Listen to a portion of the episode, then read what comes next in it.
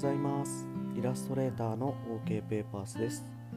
今日も朝から配信始めたいと思います。よろしくお願いします、えー、今日はデザインについてお話ししたいと思っております、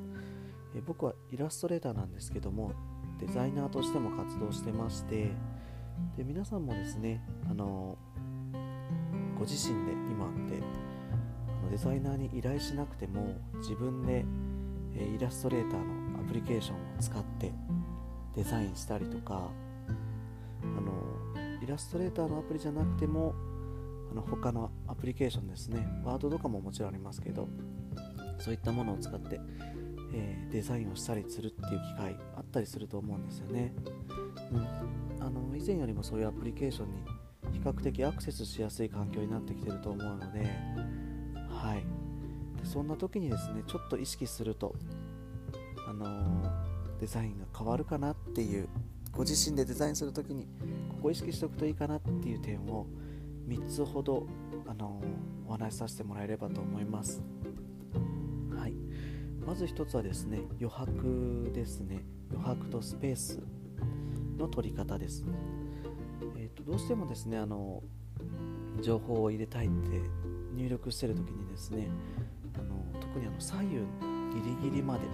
文字を入れてしまってるケースっていうのをよく見かけたりしますとかですねあの上下文字を打ってた時の上下の文字のスペースが狭くて読みにくかったりですねしたりすると思うんですけどもこの部分をですねあの左右もスペースをなるべく取るようにしたりですとかあの文字間のスペース取るようにするとすっきりとして読みやすいものになると思います。まあ、例として言えば A4 でチラシ作りたいなとかってなったらですね、えー、四方に1.5センチぐらいの余白があるとすっきり見えると思いますので作る時にちょっと意識してみるといいですね。で2つ目ですね、えー、足し算ではなくて引き算をということなんですけどもどうしてもチラシとか DM とか作るってなった時に情報全部載せたくなるんですね。あれもこれも載せたい。これも伝えたい。あれも伝えたい。って載せちゃうんですけどもあのよくですね皆さんもあの説明書とか規約文とかあるじゃないですか。同意するみたいなチェックする。文章とかあるんですけど。やっぱり文字が多かったりすると見てる方はちょっとうんざりしちゃうことがあるんですね。情報量が多いと。なので、あの文章ですとか写真とかイラストとかもですねなるべく最小限で、うん、これは載せたいけど、まあ、これはこのチラシに載せなくてもいいかなみたいな感じで引き算を意識していくとすっきりすると思います。よくあのよくあのじゃないですけどねあのわーって情報型でお腹いっぱいになっちゃったりすることもありますし、うん、もうそもそも目の前に来た時点でそれ飛ばしちゃったりとかもするんで手元に届いた時にですねはい。あの木を見て森を見ずっていうことわざありますけどもあのチラシを作ってる側も森見てほしいのにそういう情報が多いと木を見て木を見てこの木見てみたいなになってしまったりと思うんですよね。森を見てもらう全体像を本当に伝えたい全体像を見てもらえるデザインっていうのを意識して引き算をしていくといいと思います。はい、それ自体もですね自分の伝えたいことをまとめる練習にもなりますしあとどうしても載せたい情報いっぱいあるんだったら今だとあの QR コードの需要がもう一回増えてきてるのでどこかのウェブとか SNS に載せて詳細はこちらでってやるのもいいかもしれないですね。QR コードってあのもうなくなるかなって僕ずっと思ってたんですけどまた最近すごい活躍というか出てきてますね。あのすごいスマートな使い方だなと今思ってます。最近父の名刺作りましたけど QR コードいっぱい貼りました。SNS こことかメールこことホームページここみたいな。あの前だとこうかっこよく www.http みたいな書いてるのかっこいいなみたいなデザインが10年20年前にあったんですけど、うん、そういうのって誰もそんな打たないですしね。やっぱ見た目の抑え的な部分でしか使わないと思うんで、はい、QR コードも上手に使えるといいと思います。はい、で最後3つ目なんですけどこれは色についてですね、あのー、自身のやりたい事業とかお店とかイベントとか、今後もこれ使えるので、えーと、好きな色を決めておくといいと思います、えー、その色をですねあの、まあ、テーマカラーとかいろいろ言うんですけどパーソナルカラーとか決めとくと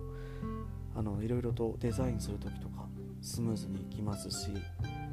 であの色ですね楽しいことを伝えたいとかワクワクすることっていう系は暖色系あったかい色系を使うと言います。赤とかオレンジとか。で落ち着いた雰囲気であの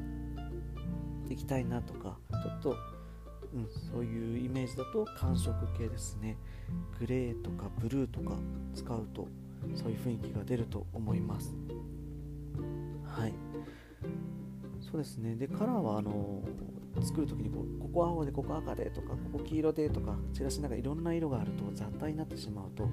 ちょっとささわあの騒がしすぎて見にくい時がありますので、うん、デザインをする時にですねメインで使う色はこれって決めといてであの馴染ませる時落ち着いた雰囲気でいきたいなっていう時はその類似色近しい色ですねを使ったりですとか、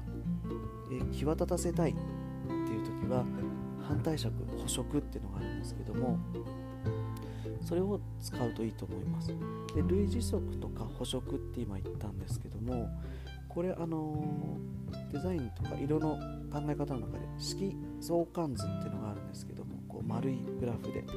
カラーがこう並んでるんですけどもちょっとこのリンク貼っておくのでこの色相関図、まあ、調べるとすぐ出てくるんですけどそれを参考にして反対色とか近似色とか見るとあこの色なんだとか赤反対色赤だとちょっと青緑みたいな色だったりオレンジ色だと青だったり対色があったりするんですけどもそこら辺意識するとまた統一感が出てすっきりすると思いますし分かりやすい。自分もデザインする時にこの色使えばいいやっていうのが分かるとやりやすいと思います。はい。あと最後ですね、まあ、自分でデザインしたら一回第三者にプリントして見てもらうといいと思います。でどういう感想を持ったどう何が伝えたいか分かるみたいなことを聞くと、うん、結局何言いたいのか分からないって言われる時もありますしあの情報もらえると思いますのでそういうのまたちょっと取り入れるといいと思います。はい。偉そうにすいませんでした。そんなちょっと自分でデザインする時に意識するといいかなというポイントについて今日はお話しさせてもらいました。はい。では今日はこれで終わりたいと思います。